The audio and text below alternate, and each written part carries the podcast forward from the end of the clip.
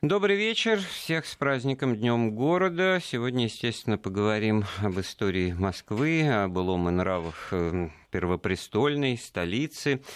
Э, в какой Москве вы родились, о какой Москве скучаете, какую Москву вы помните?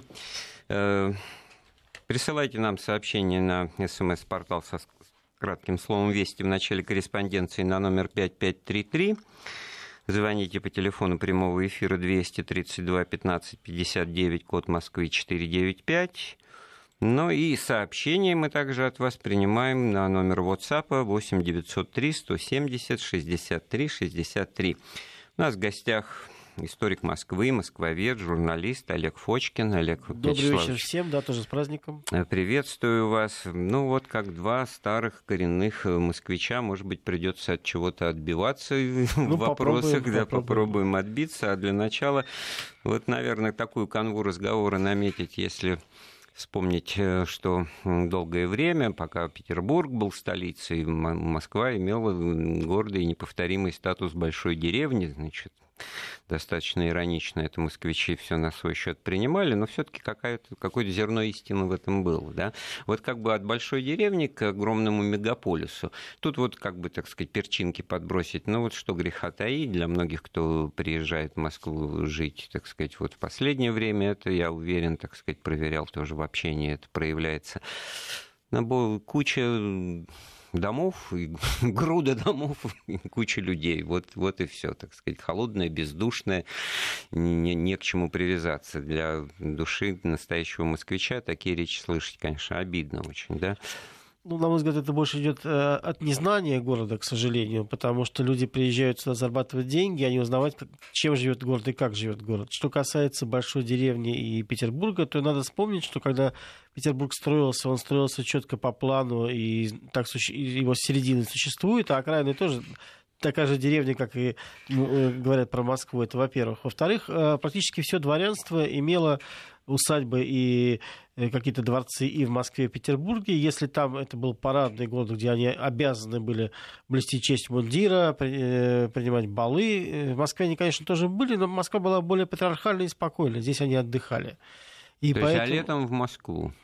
А летом в Москву, а может иногда и зимой, чтобы Хотя пересидеть. Вот вся эта история, значит, э, с Онегином и Татьяной, там, значит, тоже как-то зимняя московская, зимняя. То есть, нет, ну какая-то московская знать, если уж вы за это заговорили, фамусовское общество, сейчас в голову пришло, оно всегда, так сказать, было, оно всегда было испомещено как бы в Москве. Ну, фамусское было немножко все таки пораньше, да, а если брать как раз период 19 века, начало 20 века, то, конечно, а, основа была в Петербурге, но про Москву никогда не забывали и любили. Э, и чаще бывали в Москве э, для того, чтобы действительно сделать свои дела, отдохнуть душой, может быть, заключить брак, может быть, завести интрижку и увидеть то, а что, в какой что степени теряется. вот повлияло вот это, не, не все помнят, но, в общем, вещь-то известная, что Петр, когда переносил столицу из Москвы в Петербург, ну и закладывал город, вновь его заново строил на пустом месте, там и так далее, и так далее, он издал указ, запрещающий каменное строительство на Москве, так сказать. Вот. И это, наверное, тоже определило, так сказать, ну, вектор это развития. было связано, прежде с финансами. Ну, это понятно почему, да, но все-таки вот такое ограничение, оно действовало долгое время или уже после Петра было отменено, не, пом- не припомните сейчас? Ну, вы знаете, ну, тут э, нет такой четкой установки, что отменили, потому что давайте, отмен... да. давайте вспомним, что и Лефорт, и Меньшиков, и все остальные строили каменные дворцы и усадьбы в Москве, и как-то они на Петра особо в данном случае э, не смотрели, разрешил он или запретил. Да? Если мы посмотрим всю немецкую слободу, если мы посмотрим все, что касается Басманного э, округа, то все старые дома, они все-таки в основе своей каменные, да, там может быть второй, э, второй там этаж деревянный, если это мы говорим про усадьбы или просто про дома ну, основа все равно оставалась каменной, то есть не было такого вот жесткого запрета, да, это было связано именно с тем, что, конечно, камень был нужен в первую очередь для Петербурга. Когда город был построен, естественно, все это уже спустя рукава стали на это смотреть, да и Петра к тому времени уже не стало. И вот все-таки, ну, не, не, очевидным плюсом в, для сохранения города ну, был его такой относительно провинциальный статус. Там никаких, так сказать, э, монтажных проектов не, не затевалось на протяжении XIX века. Петербург рос и превращался в то, вот, так сказать, европейский, полноценно, без всякой иронии, так сказать, город музеев, дворцов регулярных, так сказать, кварталов и прочее, так сказать, Москва сохраняла свою вот природную среду. Я вспомнил архитектора, историка архитектуры Алферова, она очень часто ходила в архив древних актов и очень интересно рассказывала, вот просто на уровне понимания того, что вот эта кольцевая структура, как дерево растет ну, да, в Москве, конечно, да, она да. заложена, ее вот надо бы сохранять, и живой сегодняшний пример его с точки зрения развития транспорта, тому, так сказать, И очень бы хотелось, чтобы да. сохранилось, но, естественно, большой город, э, Москва опять превратилась именно не просто в мегаполис, а в столицу, где уже свои законы, и которые не всегда совместимы с патриархальностью, да, э, это привело к тому, что сначала это был э, генплан при Сталине, потом это который, к счастью, не полностью был реализован, да, потом, когда строили третье транспортное кольцо, мы все прекрасно помним, 80-е годы хотели сносить Лефортово и многие другие районы. К счастью, тоже этого не случилось. Я Спасли... уже добавлю, потому что знаю, наш гость Олег Фочкин, ну, как активист гражданский, принимал участие вот в защите памятников архитектуры в районе Лефортово при сооружении, там, когда хотели все махануть. 30 лет назад. Да, в результате вот э, победил проект, который сейчас э, действительно всем известен, это вот тоннеля при сохранении, да, конечно, потратили больше денег, но при этом сохранили... При этом сохранили все Лефортово, куда сейчас народ с удовольствием ходит, смотрит, где есть музеи, где есть на что посмотреть, э, есть что вспомнить и так далее. Вот это к вопросу о том, как и что сохранять, потому что, ну, отдельно взятое что-то вот такое лубочно-парадное, так сказать, для галочки, так сказать, ну, часто встречается, а что касается ауры, атмосферы, некое вот это вот погружение, вот как в любой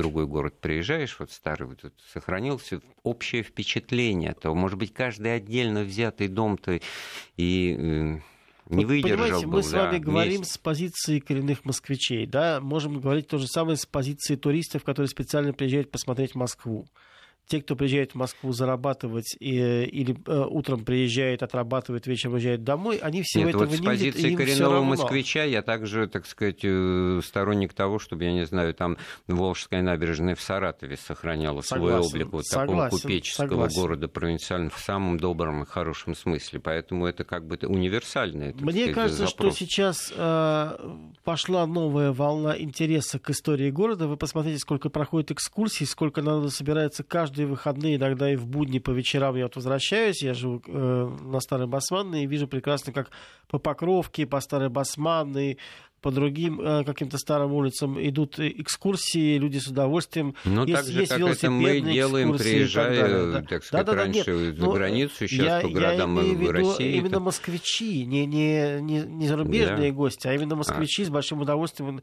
идут на пешие экскурсии. Вдвойне э, тоже, так сказать, работает. А вот тут возникает вопрос, одно дело приехать посмотреть и только догадываться о том, что за стенами, что за окнами, а можно ли там жить, потому что это ну, нормально главный вопрос, так сказать, комфортности жилья. И вот мне, например, безумно жалко того квартала, которого сейчас нет, в котором я родился и вырос. Это за станцией метро Красносельская, район Понимаю, Верхней да, Красносельской, да. Русаковской, там это сейчас третий. Ну, третье кольцо прошло да -да. по детству в буквальном смысле.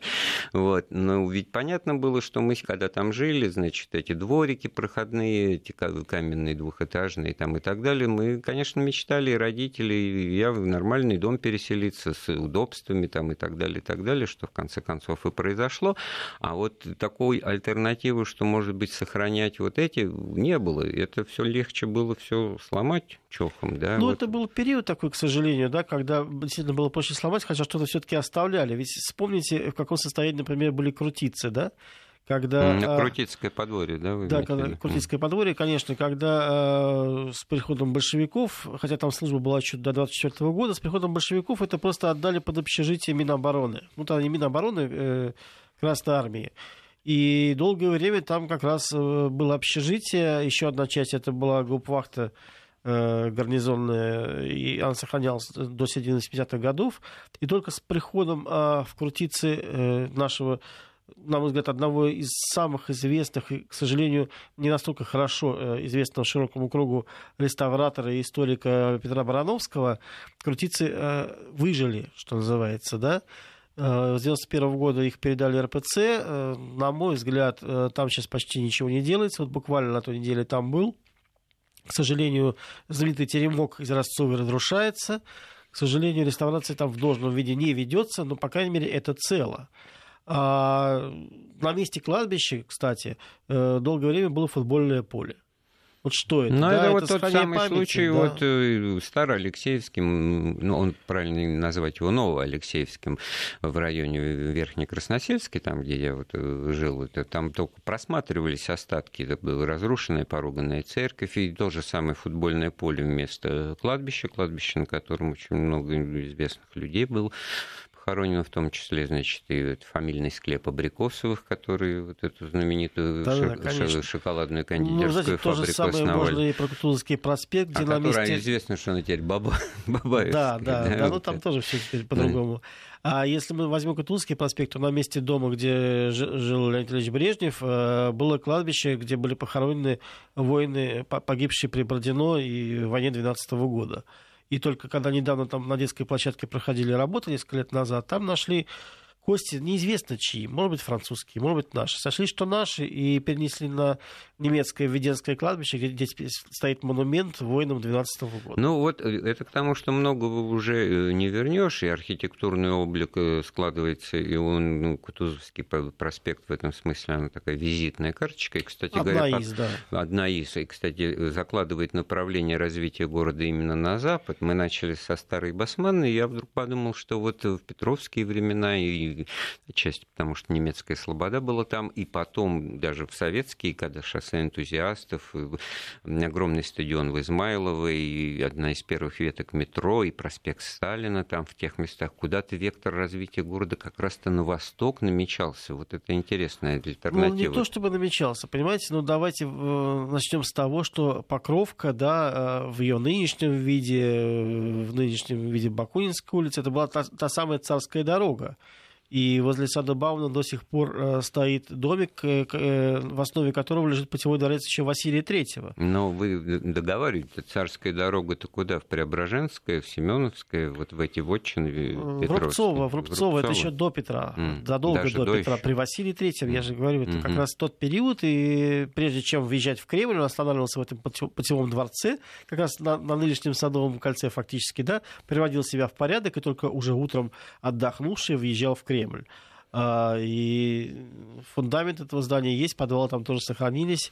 И Я вдруг подумал, Олег, что вот мы говорим о Москве как-то, так сказать, вот фрагментами, вспышками, флешками, что вообще Москва это много городов, да?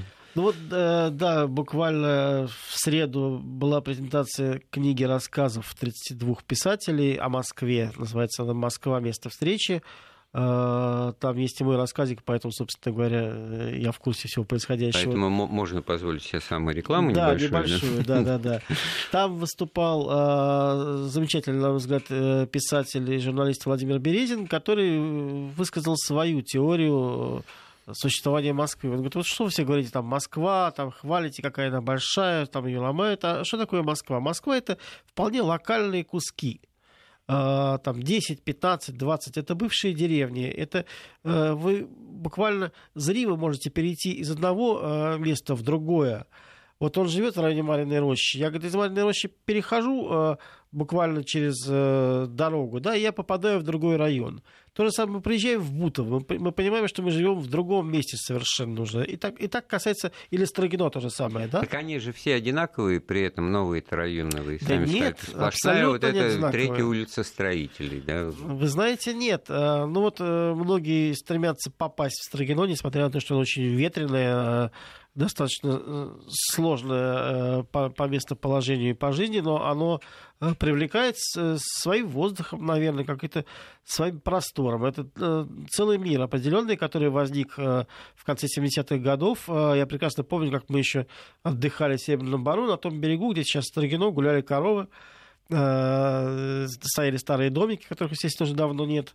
И это, собственно, была, была деревня, куда специально приезжали отдохнуть. Вот, с одной стороны, не просто там время не остановишь, а прогресс, развитие, и все, все эти, естественно, коровы в черте города и, кол, и колхозные поля. Я так помню еще в районе Мосфильма, там, где вот в Минской улице в начале 70-х э, сеяли, было засеяно пшеница, одно из последних да, каких-то да, и не только там, э, совхозов, да, существовало. Не только там возле Тимирязевского парка тоже вот. самое было, да. И все это, в общем-то, типа, понятно, было обречено с точки зрения того, чтобы это э, осталось, но тогда непонятно становится, за, за что же мы ратуем, за остановку прогресса или за то, чтобы все-таки она так не росла, Москва, да? Вы знаете, что... ну, тут, э, на мой взгляд, проблема в чем? Есть э, абрис города, да, определенный. Мы, мы идем по улице, мы ее видим или чувствуем. И когда в ней вдруг возникают совершенно чужеродные зубы, конечно, это, это удручает, это отталкивает, это мешает понять, собственно говоря, из чего выросла Москва. Когда мы говорим о новых районах, да, они развиваются по-другому, но э, в ней, в ней живет уже другая, другое поколение москвичей, скажем так, нынешнее поколение, которое, тем не менее, приезжает они должны в центр. жить э, нет, нет, нет, по-другому. Они конечно. готовы были... Это другая проблема, потому что вот обнаруживается какой-то симпатичный, так сказать, район, квартал, в котором, значит, э, хочется людям, у которых есть для этого возможности, значит, осуществить застройку, ну, условно элитную, да, но коммуникации прежние, так сказать, просто увеличивается нагрузка на это место, оно перестает быть золотым, так сказать, и все идет в сторону ухудшения, потому конечно. что это видишь в некоторых районах, особенно на юго-западе. Я помню, когда вот мы взбодрили девятиэтажки, потом, а за ними 16-этажки. А сейчас за этими 16 30-этажки стоят, и все вот видно. Ну да, это, да, нет, это а, в большая принципе, проблема, это всё... несомненно, э, и проблема перенаселенности определенной, да, потому что э, сразу меняется инфраструктура, меняется транспортная составляющая. Ну, вопросов очень много возникает, на самом да, деле. Да, мы эти вопросы рассмотрим, а может быть и другие появятся после выпуска новостей. Я напоминаю, наш телефон 232 15 59, код Москвы 495. СМС-сообщение со словом «Вести» в начале корреспонденции мы принимаем на краткий номер 5533. Для сообщений по WhatsApp звоните на номер 8 903 170 63 63. С историком Москвы, журналистом, москвоведом Олегом Фочкиным мы размышляем вот в контексте былого и нравов э, о том, как менялась Москва, как она вот из э, такой значит, ироничной аттестации большой деревни превратилась в огромный мегаполис, превратилась в то, что вот это, я помню просто в детстве, неузнаваемо изменился облик столицы. И вот он неузнаваемо меняется каждые 20 лет с каждым поколением. И это все, так сказать, как бы показатели вот э, изменения, так сказать, э, прогресса там, цивилизационного, архитектурного. И возникает вопрос, а, а, а стоит ли каждые так вот 20 лет все это вот э, заметно менять? Вот такой вот. Знаете, я думаю, что специально, наверное, не стоит так все менять. Но если мы посмотрим вообще на э, историю нашего города, вспомним, какое количество здесь было пожаров. Э, например, если вот близкий к вам район Переведеновки вспомнить, да, он же строился достаточно своеобразно, когда э, прошла очередная волна пожаров, именно туда перевели, почему Переведеновка, огромное количество жителей э, из центра города, они заново там все восстанавливали. И район был сначала такой бедный-бедный, пока там не появилась хлебная биржа, и тогда, естественно, все поменялось. И сейчас этот район опять начинает меняться. Там... А где это, напомните, потому что не сразу в голову. А приходит. это как раз в районе э, Бакунинской улицы, третьего транспортного uh-huh. кольца. Там, где сейчас театр «Модерн». Uh-huh. Это и есть бывшая хлебная биржа. И, конечно, там район меняется, там огромное количество старых домов, которые сохраняются. Там теперь центр фабрика, культурный центр, который э, пытается сейчас создать музей э, промышленности Москвы. То есть те объекты старые промышленные, которые исчезли, но которые для нас дороги, там вот они будут восстанавливаться. Урбанизм города просматривался вот на уровне вот того показателя ключевые. Трамвай, трамвай, там 45-й, 7 маршрут, как новоконный идет. Я это помню, детские впечатления. С обеих сторон, значит, куда ни посмотри, это шпалеры домов каменных, четырехэтажных. Вот в фильме Николай Бауман там это все так хорошо обыграно, да, да, когда в окнах стоят э, музыканты, значит, и играют, значит, похоронный марш такой, фронта, значит, революционная. Но вот это же целый ну, квартал сложившийся, который, в общем-то, можно было обновлять, как-то поддерживать, и сделав там внутренний ну, ремонт. Вы вспомните, пришли все... для чего? Чтобы разрушить до основания, а потом, да, э, был конструктивизм. Но если мы посмотрим, сейчас очень активно уже у нас идет э, защита конструктивистских сооружений да, в городе, ну, многие из которых начали сносить. Дошла пора и до, до конструктивизма. Да, многие из них действительно интересны, прежде всего, по тем материалам, которые использовались. Если мы вспомним дом наркомфина, то там а, нет металлических стержней в этом бетоне, который разрушается временем и так далее. Использовался камыш и этот камыш э, не разрушал э, бетонную основу, потому что он не сужался, не расширялся от холода ну, и вот жары. вот эти вот э, Дом культуры э, Русакова, там на Русаковской, да, да значит, общежитие Зуева, на Орджоникидзе. Это, собственно говоря, э, бывшее здание ЦК КСМ э, в самом начале Моросейки, да, и так далее. Таких зданий очень много, э, многие из них стали памятниками, э, э а некоторые, естественно, сносятся.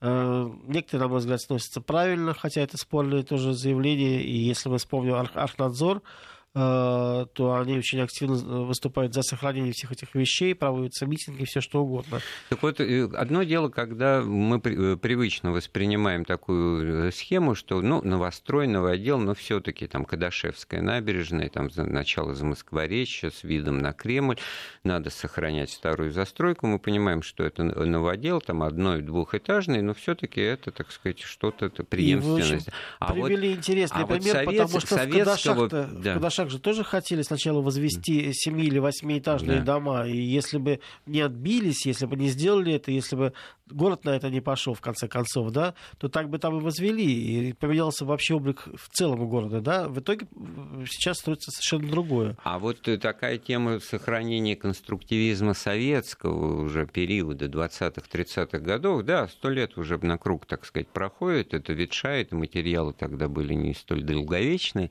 а, значит, надо эту вот концепцию тоже такого новодела конструктивистского, который будет легче, органичнее восприниматься, а главное, это будет будет легче осуществить, потому что это свежо, и, в общем, стиль-то такой достаточно своеобразный, своеобразный да, интересный, и, и, и подлежит тоже реконструкции.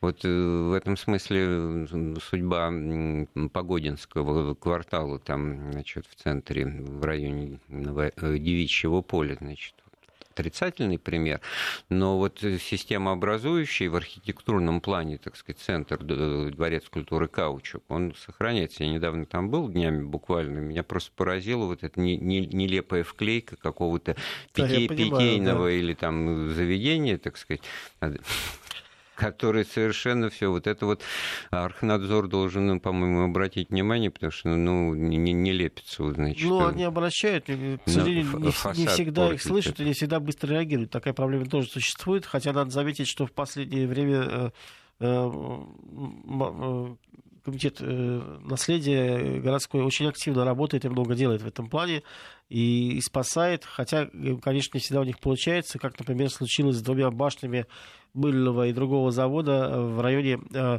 э, электрозаводского моста и в самом конце Бакунинской улицы.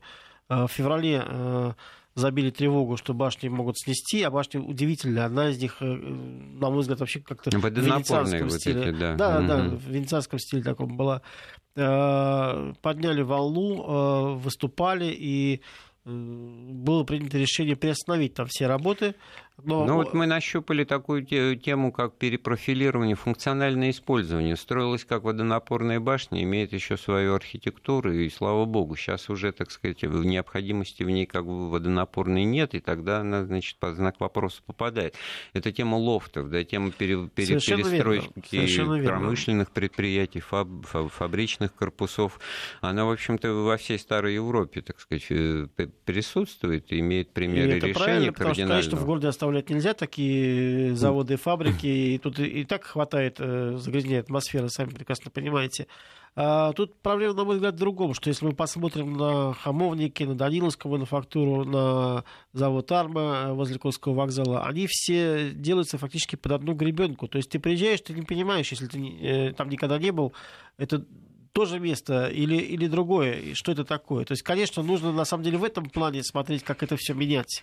Но э, речь идет о том, что, а может быть, и в момент строительства, я, если я не путаю, ничего, был такой архитектор московский знаменитый Корф, который строил именно вот заводские корпуса, и в районе Усачевки, там это, так сказать, да, да, да, даже да. сохраняют сейчас строй новый элитный район, значит, вот этот, так сказать, фасад ну, этой фабрики. Не все, далеко там, не да. все, да. Но я хочу сказать, что от этой архитектуры она в известном смысле одинакова, так же, как и конструктивистские. Я бы не был столь категоричен. Вы знаете, если посмотреть на особенности той же самой Даниловской мануфактуры или Хамовников, э, они очень разные. Они совершенно разные и по расположению того, как, как они находятся, и по э, структуре. И если мы в Хамовнике придем, то внутри там стоят особняки это жилые дома, там, там это, э, где галерея Жиро находится, там, да, где сейчас концерн Калашников сидит в офисе там, и так далее. А вокруг это э, действительно офисные здания сейчас большие и красивые. Данилская мануфактура совершенно по-другому сделана. То есть сейчас вот для города нет совершенно никакой необходимости, ничем не оправдано сохранять промышленные предприятия, там, я не знаю, заводики, они на каждом шагу, если разобраться, даже в районе да, вот, смотреть, в, какие... внутри вот этого сегодня пущенного в строй московского центрального кольца, то, то бишь окружной дороги Конечно. железной, э, которая сто лет назад была построена, на самом деле, вот, 1905-1907 э, больше даже, да, а предприятие, это тогдашняя э, промзона, сейчас никакой, ну, ничего не того теряем. и строилась, да? да, естественно, потому что а нужно было уже... это выводить. А сейчас, э, ну, это совершенно другая функция, конечно, да, но сохранять-то надо, там же много всего интересного Тогда есть. Тогда вот, вот она и проблема, сохранять надо, а перепрофилировать использование, а, так сказать, сопротивление материала, но не, не в каждом значит, кормят. Ну, ну, то, что строилось тогда, строилось хорошо достаточно. Вопрос в том, что э, зачем строить э, совершенно непонятные э, стеклянные кубы в центре города, которые совершенно не вписываются в облик, если можно переделать вот эти здания, и это делается, и с большим удовольствием там люди работают и, и находятся, а, Олег, иногда а, и живут. А, а, а вот мне сдается, что вот это отчасти и спасает Москву, делает ее неповторимой, это эклектика. Да, согласен. Эклектика, потому что вот все выдерживает будет город. И любое сочетание, так сказать, кубов, пирамидок, свадебных тортиков, шпилей и, и прочее, и вообще не найти ни одной улицы, за редким исключением, чтобы там симметрично дома одинаковой этажности, и не говоря уже об Согласен. архитектурном я, случайно, я случайно говорил про адрес города. Да? Вы посмотрите, вы приезжаете в любую э, западную столицу, и у вас всегда есть... Э, хотя бы одна, а чаще не одна улица, которая полностью сохранила свой облик на протяжении веков найдите мне покажите хотя бы одну улицу в Москве, где такой облик полностью сохранился. Вы не найдете.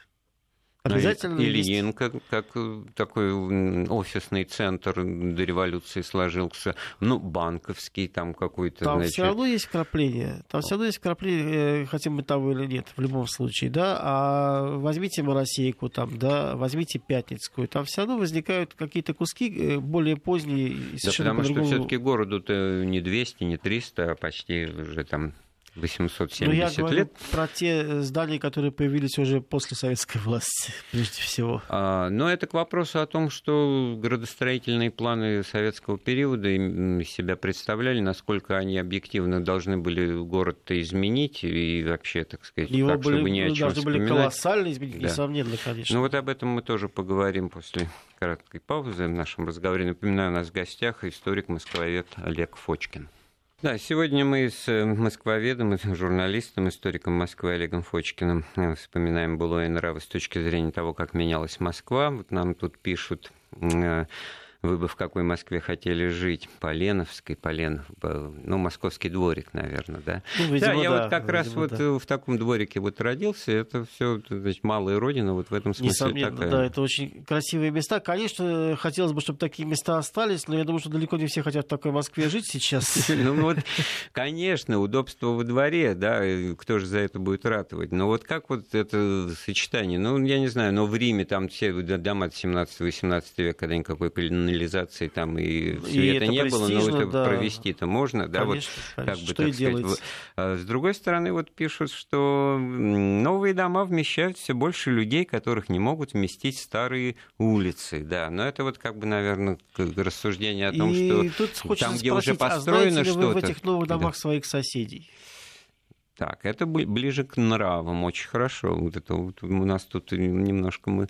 А что, э, ну хорошо, все друг друга знали вот в этих московских двориках, так сказать, ругани от этого было не меньше. Когда все друг друга знают, это, так могли, сказать, общение, э, которое не всегда конструктивно. а сейчас спасти, проходишь мимо, и вот встретился лоб в лоб у лифта, ну, и понял, что это твой сосед, а встретился а с ним уже понял, за углом да. дома, уже где-то там, ты уже не узнаешь друг друга, да, вот, и, и что? И это сосед по площадке, а уж про соседа по дому-то и говорить э, не приходится, давайте говорить об этом, да.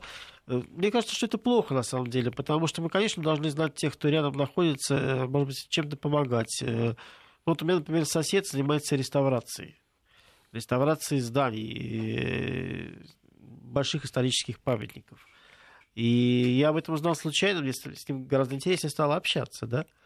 А, почему я должен проходить мимо него? А вот, ну, ну, не, не разговаривались бы случайно. Речь да, идет, я, Олег, понял о том, что, значит, вот эта излишняя, может быть, мобильность, смена, так сказать, сегодня одни, завтра другие, значит, многие москвичи, так сказать, свою жилплощадь так или иначе там сдают, сами куда-то, так сказать, перебираются, вот э, тоже как бы не успеваешь даже, так сказать, э, понять, э, ну, кто в соседях-то у тебя сменился. А если это было бы вот более стабильно, там, десятилетиями, тогда возникают лишние, так сказать, канал социализации, связи, вот по-доброму, без всякой иронии произносишь, а вот это, а соседи, да, с которыми, конечно, могут быть и трения, потому что это все эти коммунальные там и прочие проблемы надо решать. Очень многое зависит от того, кто, кто рядом с тобой. Вот и у меня мама живет в старой, в старой хрущевке, да, а, много-много лет уже. И, естественно, она знает всех в доме, и, ее все знают, и любой чужой человек это, естественно, либо повод знакомства, либо повод тревоги.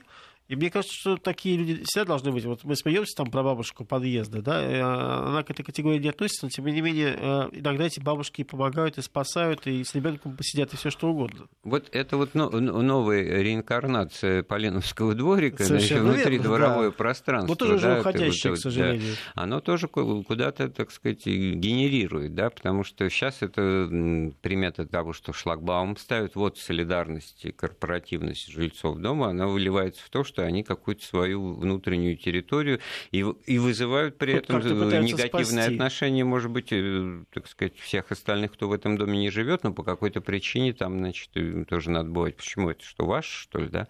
Это очень э, сложные там проблемы собственности и прочего, и, конечно, э, мы в этот аспект сейчас не залезаем. А, кстати, хорошее пришло сообщение. Спасибо за передачу о Москве. Моя сестра родилась в 1956 году в свидетельстве о рождении рождения у нее написано деревня Кунцево. Да, да. Вот, город верно. Перово, город Бабушкин тогда вот многие районы Москвы отнюдь не самые удаленные сейчас вообще были самостоятельными ну, вот административно-территориальными единицами. Я заговорил про аэропорты Сокол, это тоже не было Москвой. А Лев Николаевич Толстой, э, когда жил в Хамовниках, периодически брал свой посох и шел пешочком несколько часов подряд до своей сестры, которая жила в селе Всехсвятском в районе Сокола в село отдохнуть. Вот, занимал это целый день, естественно. И трамвай туда пошел уже э, после революции до Сокола. Но да, сейчас это совершенно другое. Там же и трамвай не осталось. Трамвай теперь ходит от Сокола в сторону Войковской, а в центре его, там уже больше нет. Но это не значит, что мы забыли это, и это плохо совсем. Или вот сейчас опять стал моден велосипед, а первая велосипедная дорожка появилась как раз от, от белорусской и по нынешнему Ленинградскому проспекту, она и шла дальше, там, Динамо и так далее. Лев Николаевич, кстати, тоже активно ее пропагандировал. Он был а, членом велосипедного общества, очень активно выступал за велосипед. Вот сейчас мы к этому опять возвращаемся. А, тут а, действительно нужно говорить о цикличности. Посмотрите, что сейчас происходит с ВДНХ. Да? Было ВСХВ.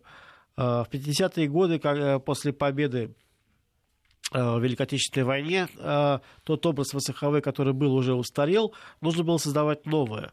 И появился вот этот, классический сталинский ампир, который мы сейчас и видим всю его основу, кое-что возвращается. Потом был период э, разлада, период распада. Э, мы помним, что там было в 90-е годы. Сейчас опять идет реконструкция в той стилистике, которая была в 50-е годы. Хорошо это или плохо? На мой взгляд, хорошо. А, все возвращается? Нет. Хорошо это или плохо, что, э, что не все возвращается? И да, и нет.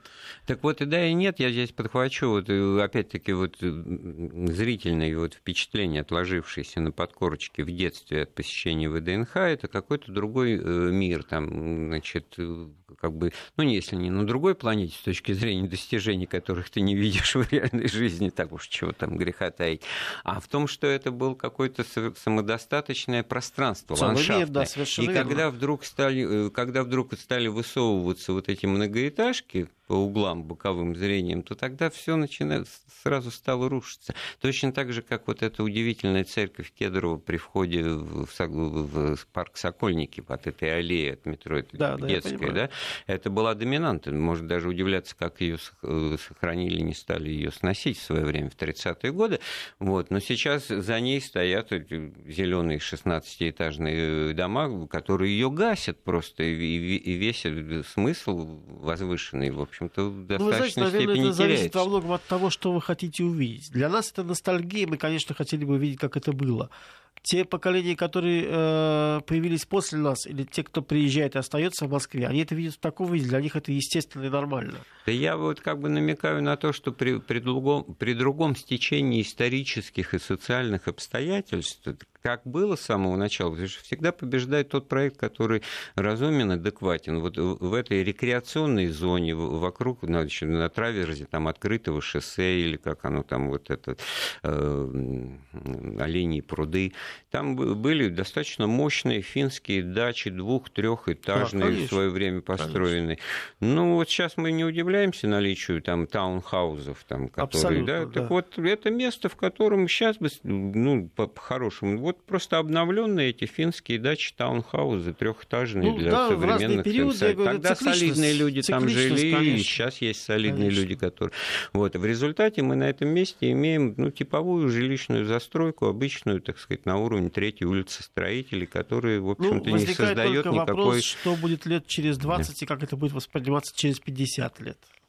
Ну да, потому что хорошо бы заглянуть туда и убедиться, что дома, которым сейчас там 20-30, им будет под 100, и это будет проблема, потому что это всегда живой процесс. Вот, кстати, на эту мысль мы конце беседы-то и вышли с Олегом Фочкиным о том, что все течет, все изменяется, а у меня попытка законсервировать прошлое, она что ну, получается? Ну, просто есть вещи, которые Обреченным все, делом все равно, должны, все равно должны оставаться какие-то ключевые вещи. Вот, понимаете, вот сейчас, э, когда ресторан на Рагове открывали после реконструкции, сколько там слоев нашли, да? Это и остатки гостиницы Дрезден э, со своей историей, это и палаты боярина Шуба еще более древние, это и аптека, э, достаточно интересно, одна из редчайших в этом районе и так далее это сохранилось сейчас, это есть, это можно посмотреть. И дискуссия завязалась между слушателями, уже пишут, и Кунцево не было деревни, был Кунцевский район Московской области до 1960 года, но это отдельная тема, там остров сокровищ, элитный правительственный ну, квартал да, да, тоже, да, значит, может, какая уж там деревня. Но в этом смысле были, были, конечно, эти все, так сказать, сельские поселения э, в черте города, как называется такая вещь. Ну, значит, вот подводя подводя итог разговору о том, как это большой деревня, о, кстати говоря, мы вообще зациклили тему, так сказать, большая деревня, э, Москва, как образ XIX века, многоликость Москвы сегодняшней, ну, потому что в пределах Садового кольца, так сказать, ну, будем уж говорить убедительно, утвердительно, старый архитектурный облик остается и радует ну, По глаз. пытается остаться. Пытается да. остаться, да, но главное, что здесь вот, конечно же, нужно сочетать, так сказать, э, те новации, которые эпоха дарит, ну, сохраняя, может быть, фасады, сохраняя внешнее что-то, но внутри менять. Внутри тоже кое-что нужно оставлять, несомненно, потому что есть то, что э, если мы потеряем, то потеряем навсегда, к сожалению. Ну, то, что вы сказали вот при раскопках и реставрации Арагви, нашлось вот это вот э, артефакты прошлой печи, да, там да. и элементы декора э, в старых зданиях, Изразцы может быть, камины там, там, и да. прочее. Это вот, ну, тут надо, конечно, культурой внутренней обладать для того, чтобы понимать ценность этого, а не ломать это, а наоборот сохранять и что-то из этого извлекать. Может быть, даже и материальное, в конце концов, не без этого. Спасибо, подошла к концу наша беседа. Еще раз всех с праздником, Днем города. У нас в гостях был москвовед, историк и журналист Олег Фочкин. Эфир программы подготовил и провел Андрей Светенко. Слушайте Вести ФМ.